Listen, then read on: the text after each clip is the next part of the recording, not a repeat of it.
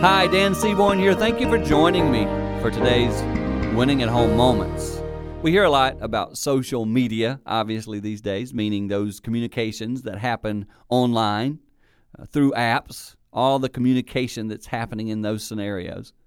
And that's where kids live, that's where many parents live. And in some ways, it can become fake reality. You can be watching and seeing things that make you feel inadequate, like you're not enough, like everybody else is just doing so much better than you. Let me remind you life is life, people are people.